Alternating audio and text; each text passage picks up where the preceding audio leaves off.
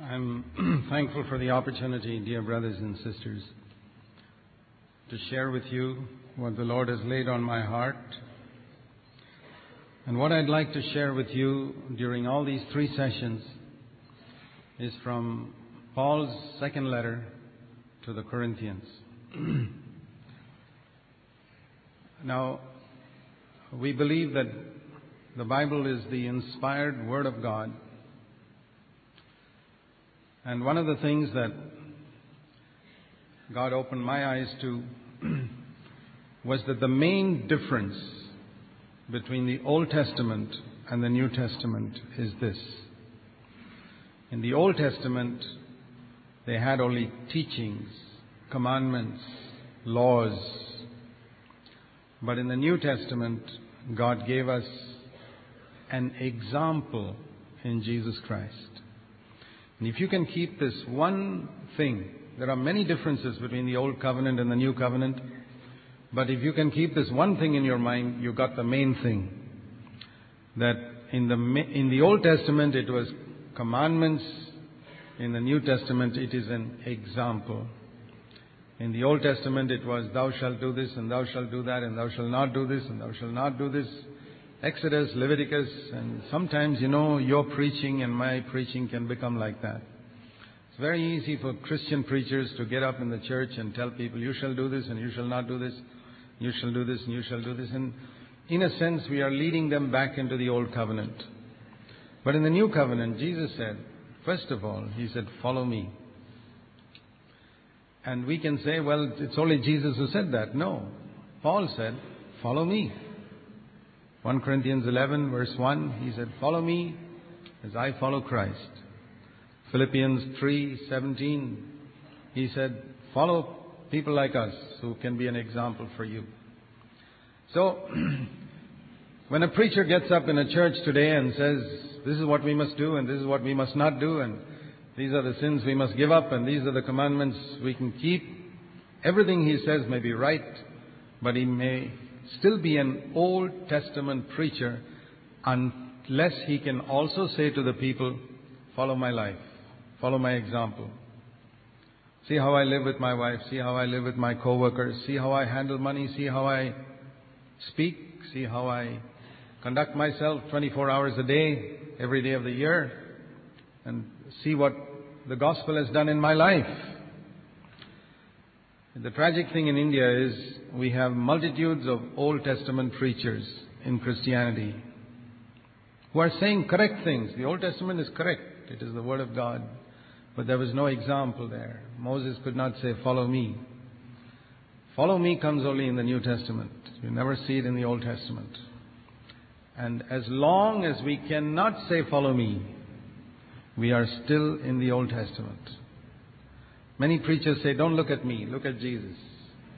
That sounds very spiritual. If you're saying, Don't depend on me, but depend on the Lord, that is good. We don't want people to depend on us. We want them to depend on the Lord.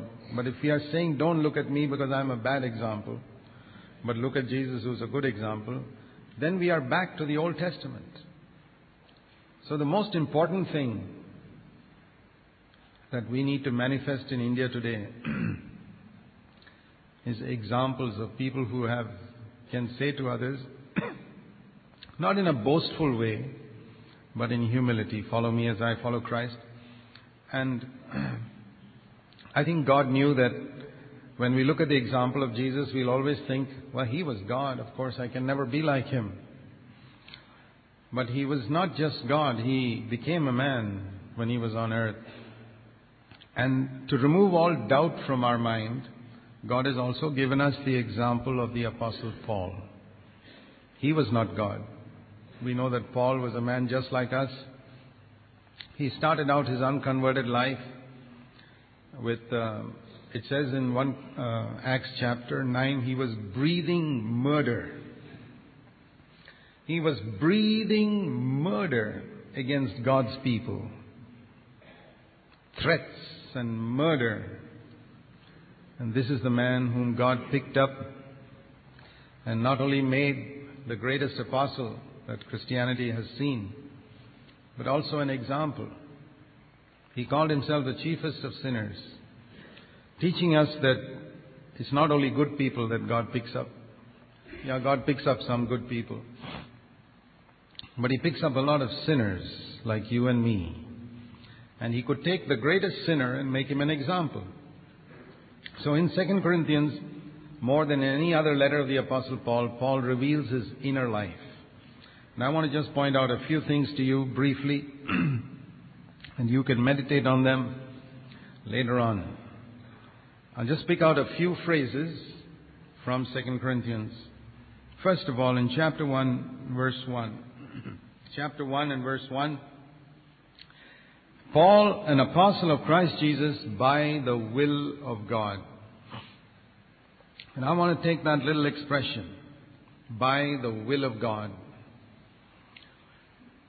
Paul knew what God's will for his life was.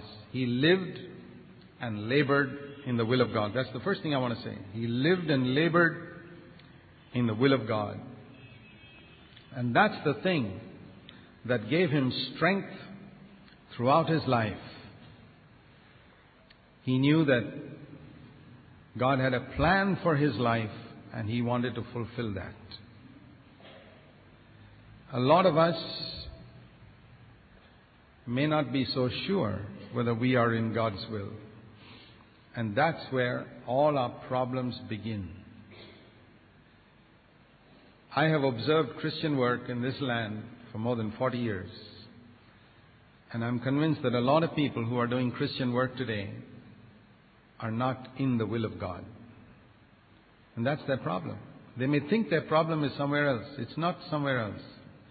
It starts with the fact that they are not sure whether this is the place where God wants them to be. And that's why they have complaints. And that's why they're jealous of somebody else who's got some other ministry. And that's why they are in competition with other ministries. You can never be in competition with any other brother in the whole world when you're in the will of God. See, the will of God is like God putting a finger as a finger in the body of Christ. The finger is not in competition with the eyes. Never. It is never jealous of the eyes because it is in the will of God. And when you understand the will of God for you, your place in the body of Christ, which God planned from all eternity, you can never again, for the rest of your life, be in competition with another person anywhere in the world. I'm saying this from my experience. When I was a young Christian, I tried to imitate others. You know, young people are like that. We are very foolish. And uh, to show that we are better. But once I understood what God wanted me to do, I finished. My competition with other people finished. My jealousy of other people disappeared. I was in the will of God. And uh, I was not in competition with anybody else, and I didn't have to show that I was better than anybody else. And I didn't have to prove to other people that my labors were more successful or any stupid thing like that. Do you know whether you are in the will of God? In John chapter 21, we read a very interesting story. We read there about the Lord telling Peter, Peter, when you are old, other people will stretch out your hand and take you where you don't like to go. And he was telling Peter how Peter was going to suffer for the sake of the gospel. Now, nobody likes suffering. I don't like it, and you don't like it. And Peter did not like it. But sometimes we find a comfort if we see that other people are also suffering. But if we are suffering and other Christian workers are not suffering like us, then we have a problem. And that is why we read in John 21 that Peter looked around and saw John and asked Jesus, What about this man? Is he going to have an easy time? Or is he also going to suffer like me?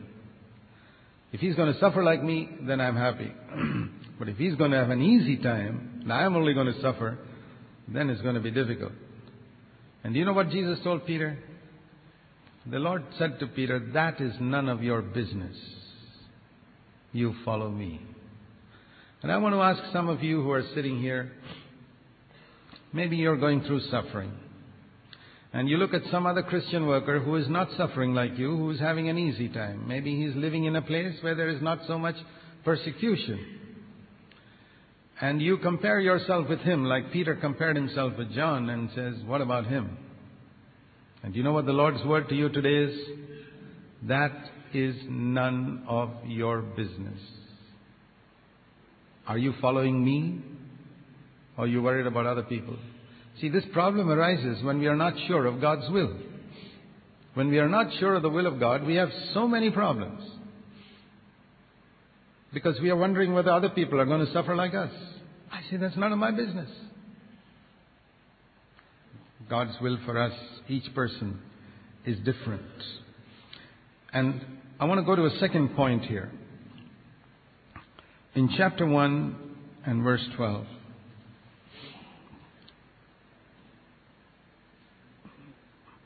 Paul was totally sincere with a godly sincerity. Our proud confidence is this, in the testimony of our conscience, that in holiness and godly sincerity, not in fleshly wisdom, but in the grace of God, we have conducted ourselves towards you. It doesn't matter, my brothers and sisters, if we are not gifted, but if we are not sincere, it's a serious problem. It doesn't matter if our labors are not as successful as some other people's. I have seen through these many years that in India, the labors are more difficult in some areas than in others. People who work in Andhra and Tamil Nadu and all have a lot of success to report. People who work in Himachal Pradesh and Rajasthan and all, it's not so easy. It's not equal all over India. It doesn't matter if our success rate is not the same as somebody else's, but sincerity. That's the thing God looks for. Paul says, My testimony, our proud confidence in the testimony of our conscience is this we have conducted ourselves in total sincerity. That means there was no wrong motive in anything that Paul did. Everything he did was with what people saw in him was what he was in private. That means when he prayed with a burden in the meeting, he had the same burden when he prayed at home, privately. If I pray for something with a great burden in the meeting, and I don't pray for the same thing in private, I'm not sincere. There's something wrong. I'm trying to project an image before people that I have a great burden for whatever I'm praying for. But the test of it is whether I also pray for that when I'm all by myself. And whether the impression I give to other people in public is exactly what I am when I'm alone. You know, if I give the impression that I'm seeking the glory of God in everything I do. And if in my private life in the decisions I take, you see, the decisions we take are based on certain factors. In 2 Corinthians 5 and verse 15, Paul says, Christ died that those who live should no longer live for themselves, but for those, but for him who died and rose again on their behalf. In the Living Bible, the paraphrase of those verses, 13 to 15, it reads like this Whatever we do, it is certainly not for our own profit can you say that? Whatever I do, it is certainly not for my own profit. It is that Christ might be glorified in my life. See that the way we can test it is in relation to the decisions we take in life. Every day we take decisions. We take decisions how we are going to spend our time, how we're going to spend our money, where we're going to live, what we're going to do, and many, many other decisions like that every day. And behind each of those decisions, there is a motive. And it is that motive that determines whether the decision is spiritual or not. And that motive, only God knows, and you. Even your wife may not know your motive, because for every decision we take, we can give a spiritual whitewash and make it look as though there is a spiritual reason behind what I'm doing. But the motive may not be one that comes of, out of godly sincerity. Godly sincerity means that what I appear to be is what I really am. I am not seeking my own profit in anything. Now, I believe that all of us can have the type of life that Paul had when he said, Follow me. We may not have his ministry. Ministry is unique. God doesn't give your ministry to me or my ministry to you. But we can have the type of life that Paul had. When Jesus said, Follow me, he was not telling us to follow him in his ministry. He was not telling us to feed the multitude with five loaves or to raise the dead or to die for the sins of the world. That was his ministry. How can you and I follow him in that? There is no area of Jesus' ministry where I can follow him. I cannot turn water into wine. Or I've never fed 5,000 with five loaves. I've never raised the dead. What did Jesus mean when he said, Follow me in his life? And what did Paul mean when he said, Follow me as I follow Christ? That's not for us to follow his ministry of sending handkerchiefs to cast out demons or heal the sick, but in his life. Sincerity has got nothing to do with ministry. It's got to do with life. And all these things that we're going to look at are not primarily with his ministry, but his life. There was a total transparency about Paul. Now, we're not born like that. You know, children, from childhood itself, they learn to deceive their parents, deceive their teachers in school, and we were all like that when we were children. And as we grew up, we became specialists in deceiving other people, in making people feel something is true which is not true. And we become Christians and Christian workers, and that deception does not go away from us until we work on it, unless we allow the Holy Spirit to convict us and we, through the help of the Holy Spirit, cleanse out all this deception. I want you to turn for a moment to Revelation chapter 14 and see what it says there in verse 4 and 5 about those who follow the Lord wherever He goes. In Revelation chapter 14 and verses 4 and 5, we read about those who follow the Lamb, the last part of verse 4, wherever He goes. And we all want to be in that number. Many people ask this question Who are these 144,000, chapter 14, verse 1, who are standing on Mount Zion? I said, Well, uh, I don't know whether it's an exact number, perhaps it's not, because the book of Revelation is full of symbols. But one thing is true. These are people, in verse 5, in whose mouth no lie is found. That is for certain.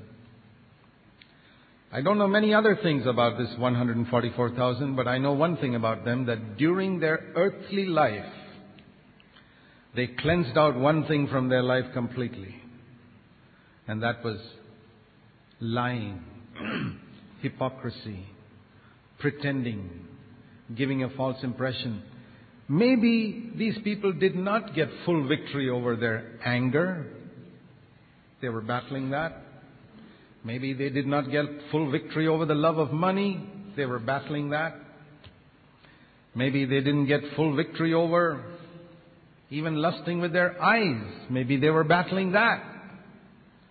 But one thing they cleansed out completely, and that is giving others a wrong impression. And that encourages me because there are so many sins over which we may not get complete victory before we leave this earth. As long as you're battling it, fighting it, you're okay. You don't have to be discouraged if you still fall in your, with your temper or you suddenly discover somewhere you were selfish or you loved money. If you're honest and admit it to the Lord and say, Lord, it's true. I was selfish there. I didn't speak so kindly to that person. You're okay. But if you don't have sincerity, there's one thing written about these 144,000. There was no lie in their mouth. Can we belong to that number? Never giving another person an impression which is not true. Dear brothers and sisters, work on this. This is serious. This is one of the most important requirements to serve the Lord. That I am, that people don't think of me more highly than what I really am. That I don't give people the impression that I'm more spiritual or have gifts which I don't have. Don't go stand up in your church and pretend to have the gift of healing if you don't have the gift of healing. No. Don't boast about anything which you don't have. I have publicly said in my church, I don't have any gift of healing.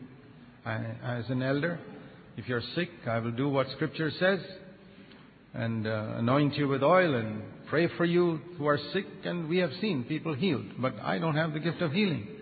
I say, my gift is teaching. I don't want to fool people. Don't fool people about possessing a gift, claiming to possess a gift which you don't have. Let's be humble and let's be honest and let's tell people the truth. If you tell people about one person who was healed through your prayer, also tell them about the 99 other people who were not healed after you prayed for them. That is honesty. Don't just tell them about that one person who was healed when you prayed. That is dishonesty if you don't tell them about the other 99 people who were not healed when you prayed for them. That's just one example. Be honest about your struggles. If you have wandering thoughts when you pray, don't pretend that you don't have them. I battle with them even today.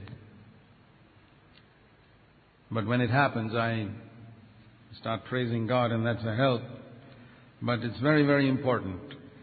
In verse 13 of 2 Corinthians 1, Paul says, When we write something, it's exactly, um, we write nothing else than what you read and understand. And the Living Bible says, you don't have to read between the lines as though I mean something else. It's exactly what I have written. We all write letters. Some of us write prayer letters. I hope you are sincere in what you write. That, like Paul, that when somebody reads it, there's nothing between the lines. Between the lines means you're trying to give a hint about something. You're trying to say something in a very spiritual way, which is not absolutely true. That is where we lack sincerity. It's very dangerous because an insincere man gets into fellowship with Satan. And that's the danger. I don't want to hold hands with Satan, but if I write my letters in such a way that there is guile, that means I'm trying to give a different impression by what I say or what I write.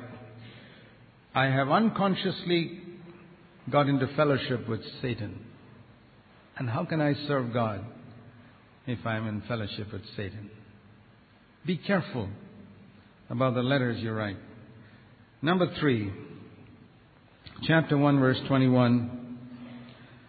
The Apostle Paul says he was anointed by God, anointed with the Holy Spirit.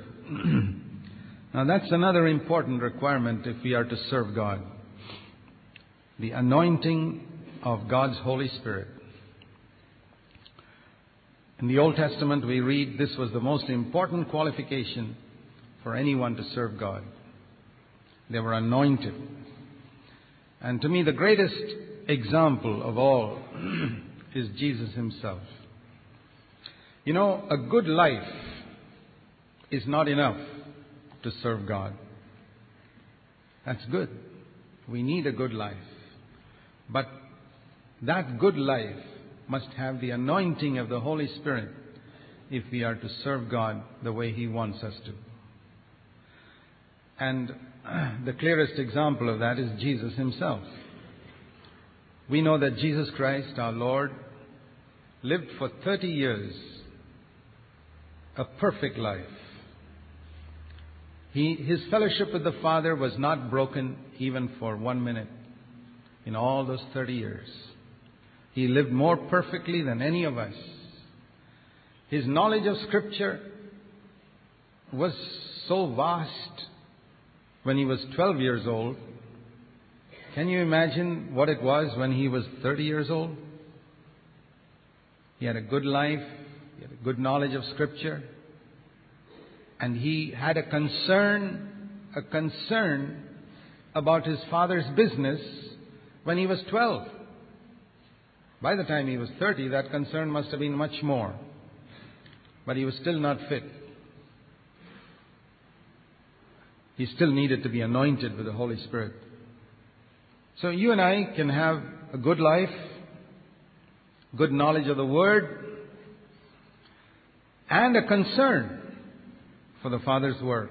And we can think, I've got a good life, I've got a good knowledge of the Word, I've got a concern for God's work, and I'm qualified to serve God. No, you're not. You need to be anointed with the Holy Spirit. In fact, Jesus did not dare to go out into the ministry without being anointed with the Holy Spirit. When he was 31 years old, he was not more holy than when he was 29. He was just as holy when he was 29 as when he was 31. His knowledge of the Word did not increase when he was 31 from what he was when he was 29. So the anointing of the Holy Spirit did not make him more holy or give him a greater knowledge of the Word, but it equipped him with supernatural gifts to serve. For example, he never preached prophetically till he was anointed. I'm sure in the carpenter shop he must have shared God's word, like when he was 12 years old, he was discussing God's word. Throughout his life, he must have discussed God's word, but that prophetic utterance came only after he was anointed with the Holy Spirit. Some of us are good brothers and sisters. We have studied the word, but what we lack is the fire. And the fire can only come through the Holy Spirit. And because the fire can only come through the Holy Spirit, the devil has made sure that in today's Christendom, the greatest subject of controversy is the doctrine of the Holy Spirit. I'm not surprised at that. The devil has made this topic the greatest subject of controversy so you have two groups in Christendom. One who have gone off to a fanatic extreme and doing all types of stupid things and saying it is the Holy Spirit. And other people who have reacted against that and say, we don't want all that, and who don't have the Holy Spirit at all. And neither of them have the Holy Spirit. One has got emotionalism and psychological gimmicks and manipulation of people and call it the Holy Spirit, and the others just have their intelligence and their study of the Word and their knowledge. And so the devil is happy with both groups. We must not belong to either of these groups. To me, the answer is in Jesus Christ. He was not on that fanatical extreme, rolling on the ground and all that and saying it's the Holy Spirit. Neither was he the other extreme where he felt because I've lived a good life and because I know the Word, I don't need to be anointed. It says when he was baptized in Luke chapter 3, he prayed. And as he prayed, he was filled with the Holy Spirit. And it was not just once. The apostles were not filled with the Holy Spirit once. I want to encourage you, my brothers and sisters, seek with all of your heart for the gifts of the Holy Spirit. You cannot serve God in India without the anointing, the supernatural anointing, and the gifts of the Holy Spirit. That's the thing that will put a fire in your heart. We can't produce it ourselves. Okay, then I want to go. Chapter four, uh, a fourth point is in chapter 2 and verse 11. Here Paul says, no advantage should be taken of us by Satan. He was aware of Satan's schemes. Paul was aware of Satan's schemes. No advantage should be taken of us by Satan because we are not ignorant of his schemes. See, Satan is a very wily person. The first mention of Satan in the Bible, in Genesis chapter 3, it says he got into the serpent because the serpent was the cleverest among all the animals. Satan didn't get into a donkey, because a donkey is pretty stupid. He got into a serpent because he had some fellowship with the serpent in terms of cleverness. Now, many of us may think we are very clever, but you're not as you're not clever enough for Satan. Uh, I'm sorry to disappoint you, but I want to tell you that you're not as clever as Satan. He's cleverer than all of you. He's cleverer than me too. We cannot overcome him with cleverness. Clever people are at a disadvantage when they try to fight Satan with their cleverness. You can overcome Satan only with humility, not with cleverness. The one thing that Satan does not have is humility. He doesn't have purity.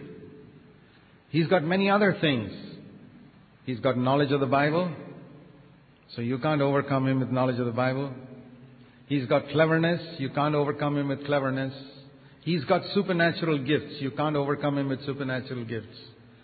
You can overcome him if you have what he doesn't have. He doesn't have humility and he doesn't have purity. And he doesn't have love. So if you want to overcome Satan, you better seek to have those things he doesn't have. Those are his weak points. You know, in a battle, we always try to find out what are the enemy's weak points and attack him on his weak points. You know how the devil comes to attack us?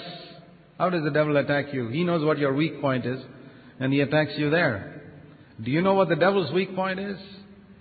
If you have that, you can overcome him. His weak points are humility, purity, and love. He has nothing in those three areas. And that's why the devil fights Christians in these areas.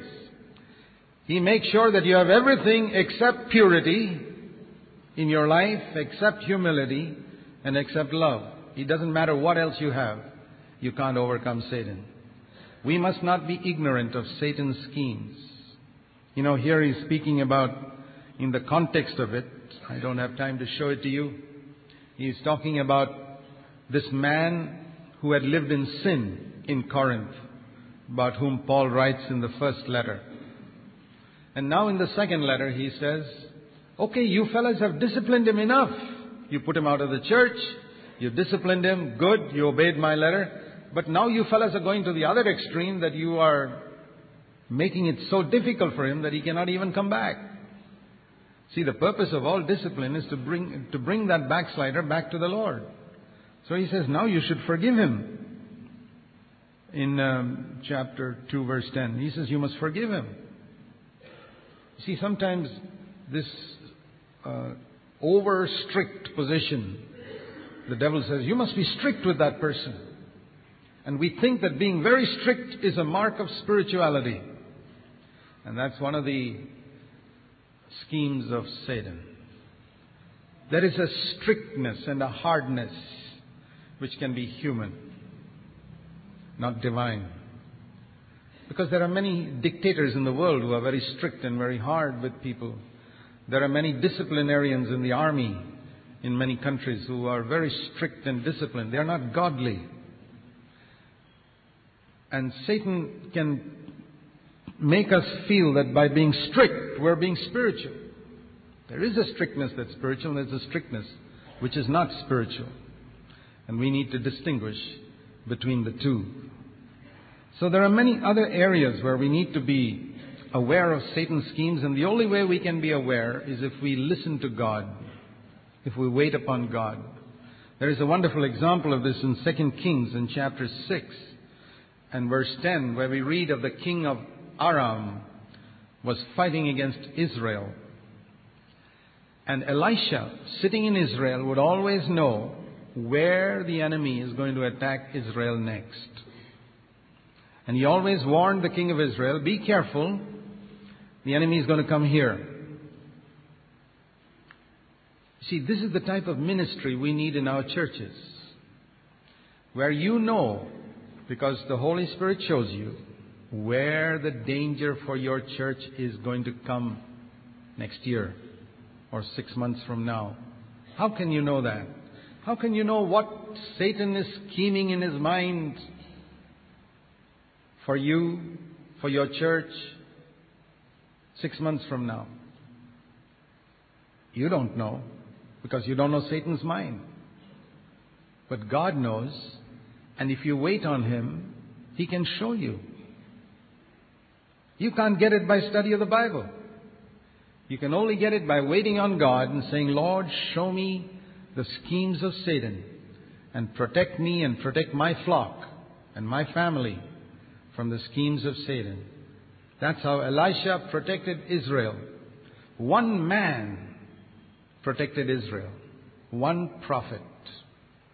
It's a great blessing when a church has a prophet who has understood the wiles and the schemes of Satan and can warn the church against it. Be a person like that. Chapter, uh, the fifth point I want to mention here is in chapter 2 in verse 14. This is the fifth point. that is,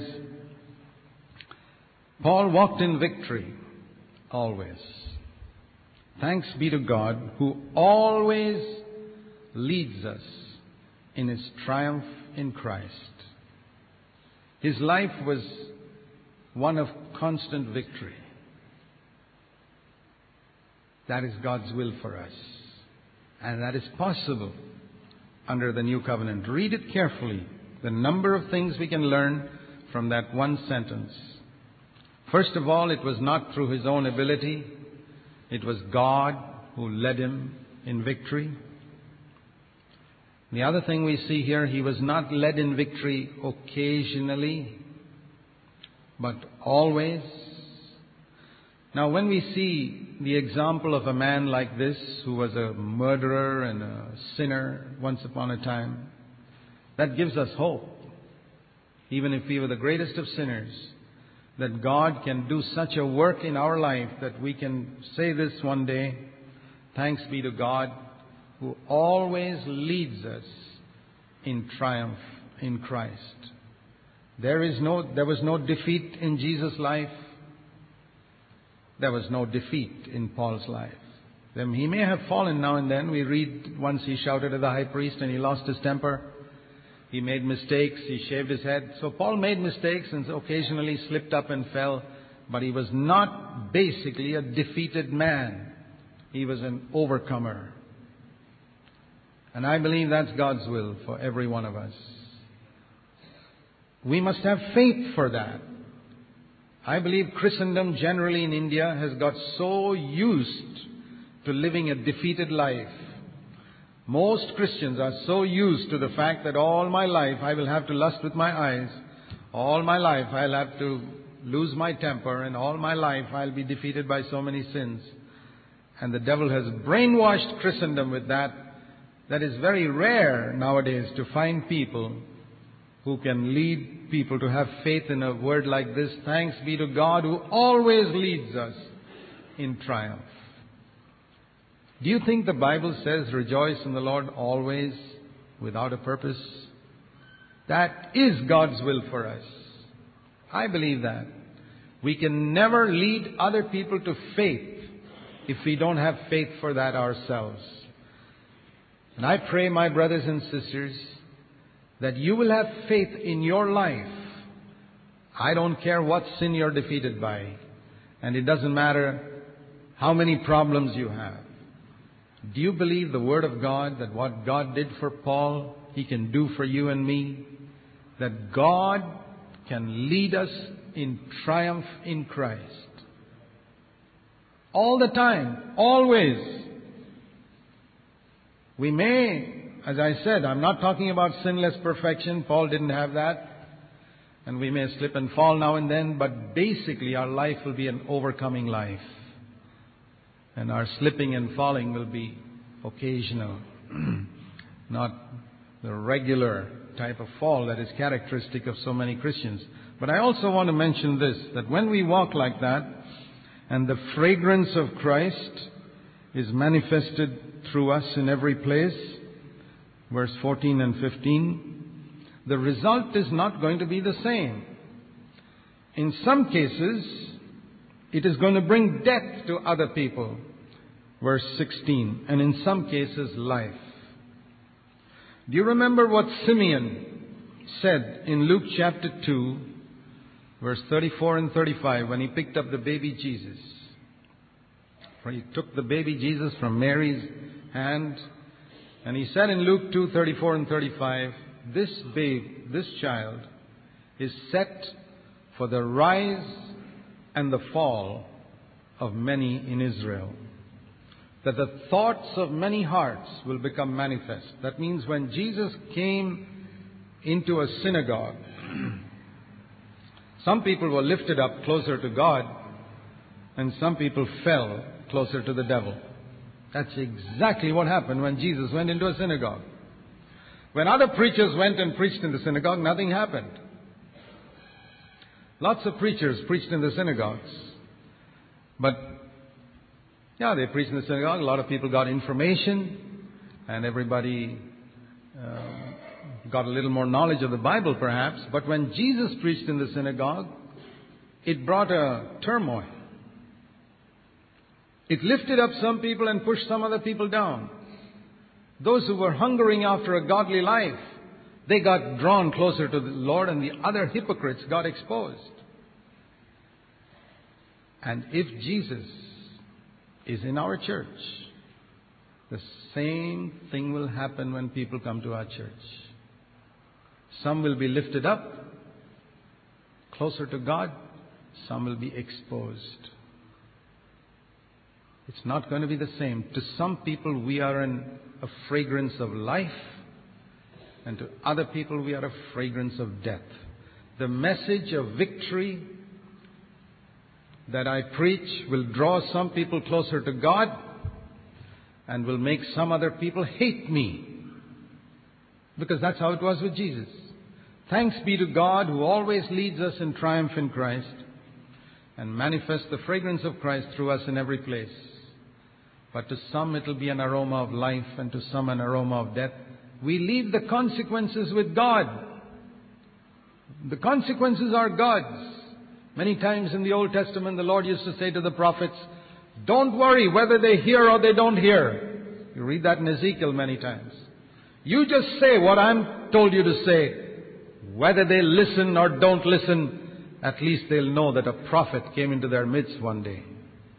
So that's our calling. Don't worry about whether some people respond or some people hate you and throw you out and never invite you back again. Doesn't make a difference. Your calling is to manifest the fragrance of Christ the proclamation that God can lead us in victory at all times and in every place. Then I want to go to the next point. We read in chapters 3 and verse 5. Number 6. Paul lived and served in dependence on God.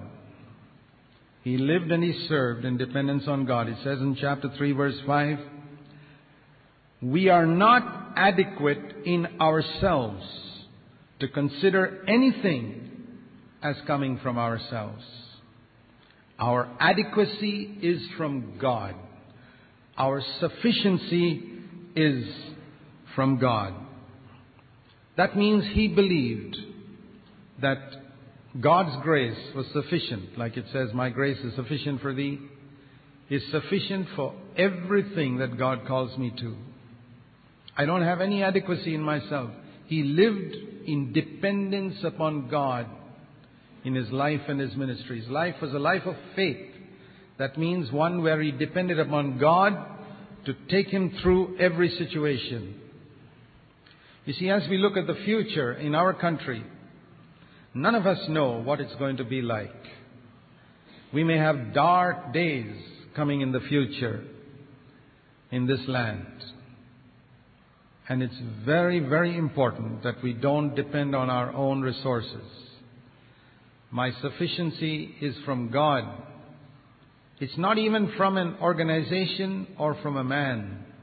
God may use an organization to help me, to support me, but I don't depend on that. You remember how Elijah was fed by the crows, and gradually he began to depend on the crow more than God. Because every morning at 8 o'clock, the crow will come. And it's very easy for a Christian worker to depend on the channel rather than the God who uses the crow. And that's why God one day stopped the crow from coming. And one day the crow was no longer there. And Elijah wondered why today at 8 o'clock in the morning the crow has not come. It's very easy for you, my brothers and sisters, to depend on a postman who comes with a money order on a particular day of every month. That can be your crow. And you depend on it so much till after some time, your faith is in that crow. And you look for the crow more than to God. You look for some particular person who's going to send you a check for so much money on a particular day of every month. It's very easy. Even Elijah was in that danger. And God stops that and says, Elijah, I'm going to take you somewhere else now. Go to Zarephath and I'll, not even in Israel, outside Israel. And I'll support you through a helpless widow. It's the same God, but the channel changed. And it's very important that all of us keep checking ourselves. Is my sufficiency, my dependence on God or on man? Do I believe in the sovereign authority of Christ over everything that happens on this earth? You know, Jesus said in Matthew 28 and verse 18 and 19, All authority in heaven and earth is given to me. Therefore, go. Why do you go? Is it because all authority in heaven and earth is given to Jesus Christ? Or do you go because somebody says, I will support you every month, therefore go? You'll be disappointed one day. Don't go on that basis. Go because Jesus said, All authority in heaven and earth is given to me. Therefore go. That's the way I went 34 years ago. And I've never been disappointed. God has used human channels to take care of my needs, but I've never depended on one of them. Dear brothers and sisters, let's keep that in mind. Finally, chapter 4, verse 1. He never gave up. He, he says, We have this ministry, we don't lose heart. Again in chapter 4, verse 16, we don't lose heart. That means he was tempted to be discouraged. He never gave up. No matter how much he was tempted to be discouraged, he never gave up. and I want to mention three areas where we should not give up. First of all, in prayer. Jesus said in Luke 18 and verse 1, men ought always to pray and never give up. Never lose heart. It's one of those areas where it's very easy to give up. We should not give up. Lord, I haven't got the answer for so long, but I'm going to, I'm not going to give up. I've heard of George Muller that once he prayed for three people who were laid on his heart for their salvation. And I think he prayed for more than 30 or 50 years. And the last one was converted after he died. He never gave up because there was a burden on his heart and he never gave up. And when you're praying something for the glory of God, there is no need for you to give up. Secondly, it says in Galatians 6 verse 9, we should never give up doing good. That's another area where we can easily give up. We start doing good to people and we don't find any response and after a while we give up. It says, keep on sowing. Let us not be weary in doing good, even to people who harm us. And the third area, Paul says in Ephesians 3:13, I ask that you not lose heart at my tribulation, or as the margin says, that I don't lose heart at my tribulation. Sometimes when suffering comes our way, we can also tend to give up. But God has controlled the tribulation. I think it's Revelation 2.10 says, you'll have tribulation, they'll put you in prison, but it'll only be for 10 days. God has determined the exact period. Here's the third area. John the Baptist was in prison and he began to doubt. Is Jesus really the one? And Jesus said, the one in the new covenant is greater than John the Baptist. How? That even when he's in prison, he will not doubt. One of the words that has encouraged me very much is Isaiah 49:23 which says those who trust in me will never be ashamed. Many many times in my own life I have been tempted to be discouraged when an answer to prayer has not come, when we have done good to people and the response is not what we expect, when there's suffering for the sake of the gospel. But I've always gone back to that verse. Lord, you said, those who trust in you will never be disappointed, will never be ashamed. I want my life to be a demonstration to this world that those who trust in the Lord Jesus will never, never be put to shame. Let's make that our goal. Let's pray. Heavenly Father, We pray that the example of this man whom you have set before us as a man who followed you faithfully will challenge us each one to be better disciples of yours and better servants. We pray in Jesus' name. Amen. You are invited to visit our website on the internet at www.cfcindia.com. That is www.cfcindia.com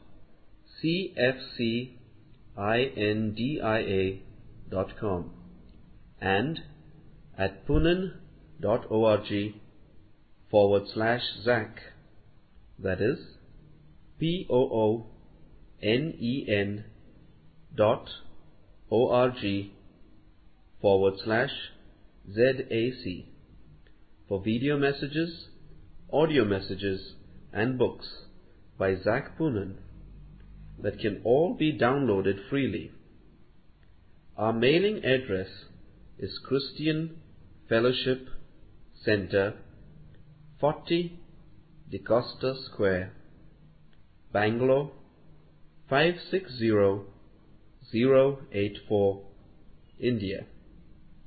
If you would like to receive a weekly message by Zac Poonen by email, please send us your email address to cfclit at touchtellindia.net. That is cfclit at